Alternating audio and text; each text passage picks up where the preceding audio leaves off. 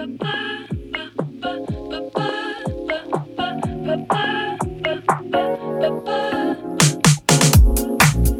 Sunday morning.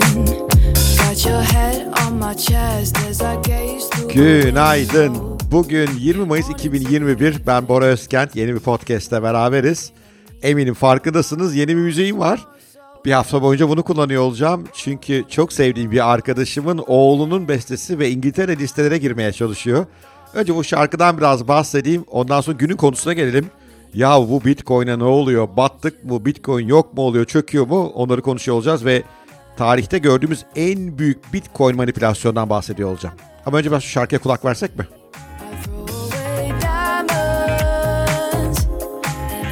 Nasıl? Çok güzel ritim değil mi? Bir türkü bestesi bu. Gencimizin adı Mavi. Kendisine İngilizce'de Super Late diye bir ünvan bulmuş. Twitter'da da bir hesabı var takip edin. Benim Mavi'yi tanımamın sebebi babası. Babası Emrah Öztürk. O da bir müzisyen. iyi bir arkadaşım benim. Ee, bir belgesel müzisyeni ağırlıklı o. Hatırlayanlar vardır bu Mehmet Ali Birand'ın e, belgesellerinin de müzisyeni. 12 Eylül'ün müzisyeni o mesela. Çok kaliteli, çok iyi müzikler yapan birisi. Oğlu da Liverpool'da e, Sound Engineering, ses mühendisliği okuyor ve bir yandan da besteler yapıyor. İşte bu da ilk bestesi Diamond listelere girecek inşallah. Belki siz de bir katkıda bulunabilirsiniz. Aşağıya Spotify e, ekini bırakıyorum, Spotify bağlantısını. Onu tıklayın, oradan işte playlistinize katın, like edin. Arkadaşımızın yukarıda gitmesi sağlayalım. Bir Türk gencinin İngiltere gibi müziğin en rekabetin yoğun olduğu bir yerde başarılı olmasına biraz destek verelim. Linki altta. Şarkının adı Diamonds. Lütfen bir like edin. Oradan Spotify'a bağlanın. Bir beğenin, indirin. Harika olur. Şimdiden teşekkürler. Şimdi gelin podcastimize dönelim.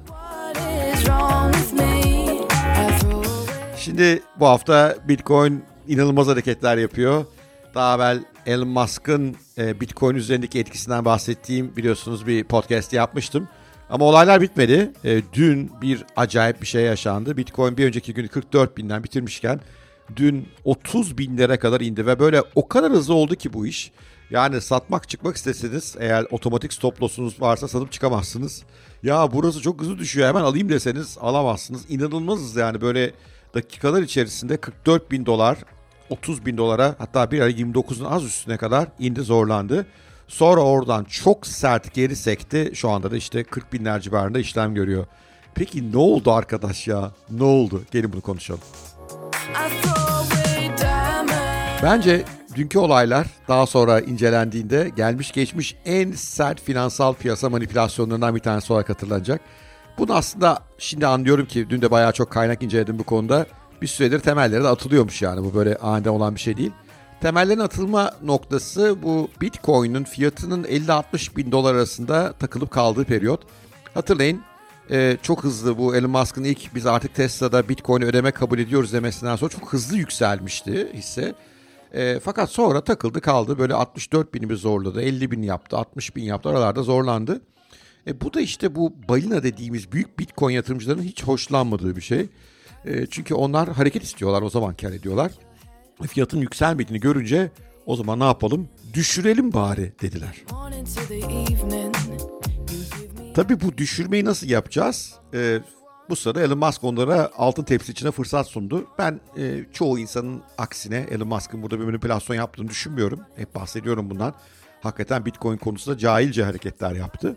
Ama manipülasyon değil ama sonucu manip- manipülatif oldu. Çünkü bu e, büyük e, balinalar, bu büyük yatırımcılar Elon Musk'ın bu piyasanın duygusunu kıran e, tweetini süper iyi kullandılar. Üzerine birkaç da haber yayınlandı. İşte yok Çin'de Bitcoin yasaklanmış ki eski bir haber aslında Bitcoin yasaklanmadı Çin'de. Bizdeki gibi finansal piyasalarla ilişkisi konusunda bazı zorluklar çıkarılıyor. İşte Binance e, sorgulanıyor dendi. Oysa sorgulama yok aslında Binance'ın bazı konularda görüşüne başvuruluyor gibi. Bunlar da pompalandı piyasaya böyle milletin moralleri acayip bozuldu. Dün sabaha geldiğimizde yani Amerika Birleşik Devletleri'nin sabah saatlerine geldiğimizde artık Bitcoin konusunda moraller epey bozuk. Ve pek çok analist ben de onlardan bir tanesiyim. 38 bin civarında bir geri çekilme bekliyorduk. Bir önceki günü kapanış 42 bindi. Oraya kadar zaten sert inmişti. 38 bin civarından sekeceğini düşünüyorduk. E, Çünkü grafikler öyle söylüyordu. Tabii balinalar bunu dinler mi? Ne yaptılar? Önce 38 bine kadar bizi bir getirdiler. O sırada 38 binde stop loss dediğimiz otomatik satma opsiyonları devreye girmeye başladı. Sonra dakikalar içerisinde 30 bine kadar indirdiler. Çok hızlı sattılar. Ama aslında o hızlı satışlarda fiyatın o kadar çabuk düşmesinin sebebi bir çok sayıda insan kaldıraçlı. Yani parası olmayan parayla Bitcoin ticareti yapıyor. Onlar yandı tabii, duman oldular. E bir yandan da işte korkak birkaç haftadır korkutulan yatırımcılar bir sürü stop loss'lar koymuş. Onlar da yandı. Sonunda 30 bine kadar indi. Sonra ne oldu? Sonra birdenbire alım geldi. Yani dün ben gördüm e, on-chain datada galiba bir tane cüzdan 18 bin adet bitcoin birden almış. Evet bu silkeleme diyorlar işte buna maalesef. Silkelenen pek çok insanın bitcoinleri panik içinde sattıkları veya stop loss'larda yakalanıp sattıkları bitcoinler böylece o piyasayı manipüle eden insanın eline geçti.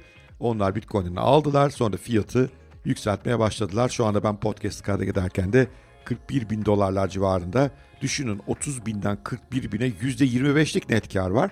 Üstelik o sırada e, daha amatör e, yatırımcı isteseler bile alamıyorlar. Hani ben dipten almaya çalıştım. Tam dipten alamadım. Biraz yukarıdan alabildim. Çünkü borsada çöktü.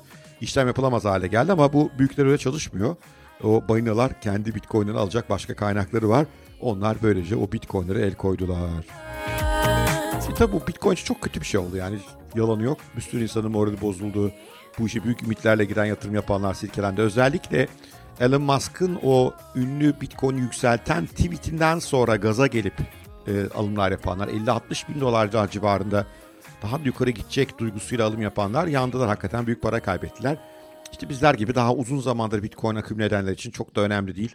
Geçen sene 4000 bu, şu anda 40 bin olsa 10 kat e, performans var. Hani o yönden çok önemli değil ama bu kısa vadede tabii o e, FOMO dediğimiz Fear of Missing Out duygusuyla piyasaya girenleri epey bir çalkaladı. Artı işte yine işte Bitcoin yok oluyor. Bak böyle dalgalanan şeyden işte bir rezerv para olur mu vesaire.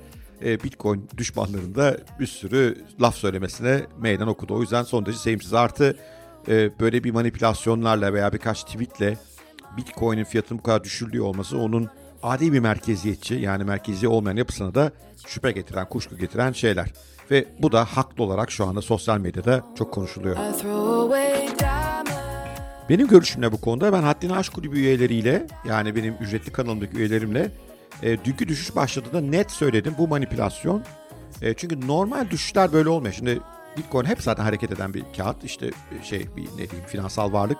Bazen fiyatı çok hızlı gidiyor ondan sonra bir zirve yapıyor ondan sonra insanlar kar realize ediyorlar ama onlar sessiz sedasız olan işler. Yani %20 %30 düşüşler olabilir ama orada böyle arkasında bunu yöneten birisi yok. Zirveyi yapıyor sonra yavaş yavaş iniyor.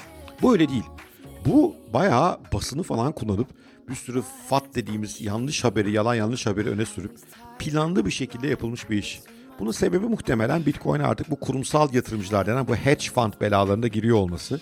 Çünkü perakende yatırımcının bunu planlaması bu kadar kolay değil. Yani nasıl bir yere geleceksin, nasıl organize olacaksın. Bunun arkası çok büyük para var. Bunun bir kısmı geleneksel Bitcoin whale'leri olabilir ama balinaları onları pek tahmin etmiyorum. Çünkü işlerine gelen bir şey değil. Onlar Bitcoin'in genel olarak yayılmasını, güçlenmesini istiyorlar.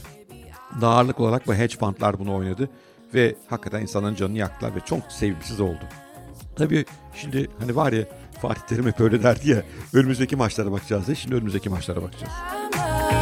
Peki önümüzdeki maçlarda ne bekliyoruz? Acaba boğa rallisi bitti mi? Ayı pazarına mı giriyoruz?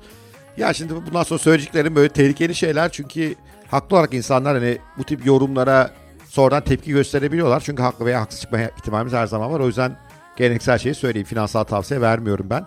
Sadece kendi stratejimi anlatayım. Bunu e, kendi kulübüm olan Hattın Aşk kulübündeki arkadaşlarla paylaştım. Düne girerken dedim bir tane bitcoin satmam.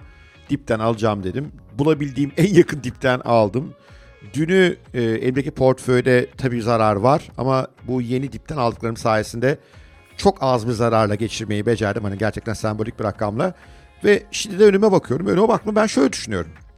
Dün bu düşüşü yaratanlar, bu manipülatörler bu düşük kalsın yapmadılar bunu.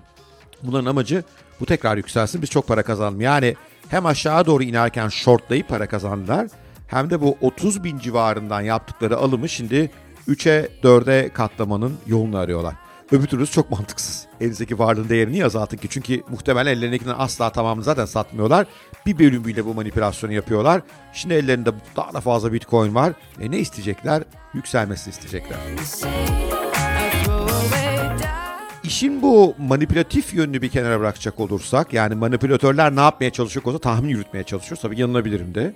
Ama bir de işin temellerine bakmak lazım. Yani Bitcoin'u güçlü kılan faktörlerde değişim var mı? Açıkçası Elon Musk'ın tweet'i bir miktar faktörleri değiştirmiş olabilir en azından bir süre için.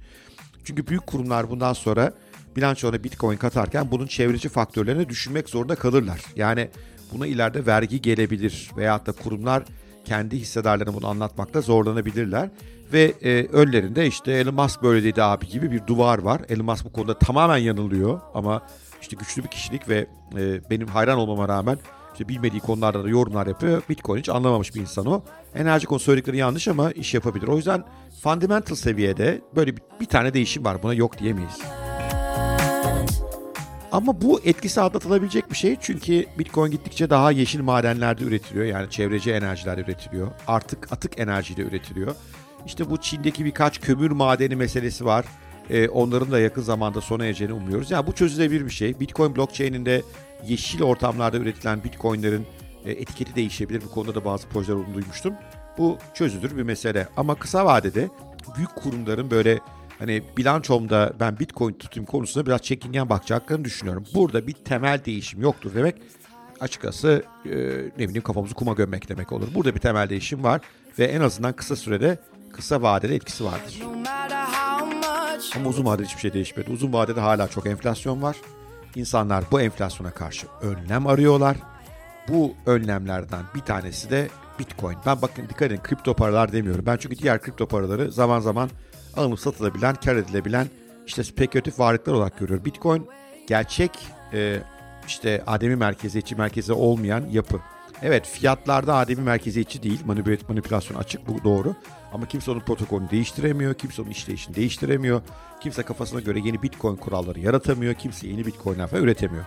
Bunlar hala geçerli. O yüzden Bitcoin bu işin altında en değerlisi.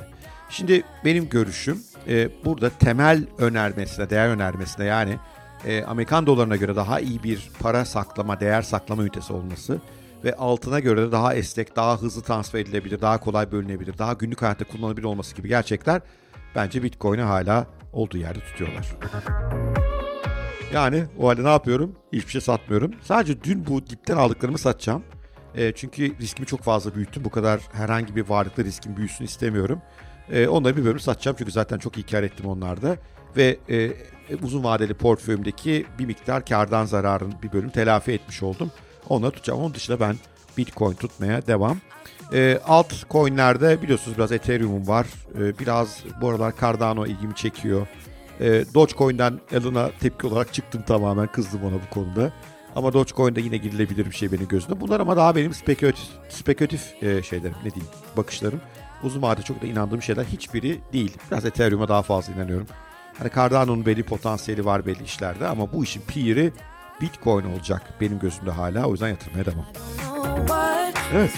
Ben bu olan bitenlerden bunu anladım. Kendi stratejimi anlattım. Tabii bunlar asla bir yatırım tavsiyesi değil. Eh, böyle deyince de gülünüyor. Hocam yatırım tavsiyesi değil diye bir yatırım tavsiyesi veriyorsunuz. diye. Niye anlatmayalım? Yani ben de anlamıyorum ki o tepkiyi. Ne yapacağız? Söylemeyelim hiç ne düşündüğümüzü. Bu kadar yeni oluşan bir teknoloji, bir varlık konusunda kendi görüşlerimle bunlar yanılabilirim. Ee, çoğu zaman haklı çıktığımı düşünüyorum. Bakalım önümüzdeki günler gösterecek. Siz kendi riskinizi kendiniz ayarlayın. Evet bu podcast'ın sonuna geldik. Sizi Mavi'nin veya İngilizce kendine verdiği isim Super Late'in muazzam bestesiyle Diamond'la baş başa bırakıyorum. Diamond'ın Spotify bağlantısı aşağıda tekrarlıyorum. Lütfen ona tıklayın. Dinleyin tamamını. Çok güzel bir müzik bence. Playlistinize katın, like edin, Mavi'ye gelin destek olun ve bunu hemen yapın. Çünkü ilk haftalar çok önemliymiş Spotify algoritmalarında ön plana çıkmak için. 21 yaşında Mavi, Liverpool'da sound engineering okuyor. Desteğe çok ihtiyacı var. Gelin onu biraz daha yukarıda çıkaralım. Hakkını verelim. Hakikaten çok güzel bir eser yapmış. Sevgiyle kalın, hoşça kalın. Görüşmek üzere diyorum.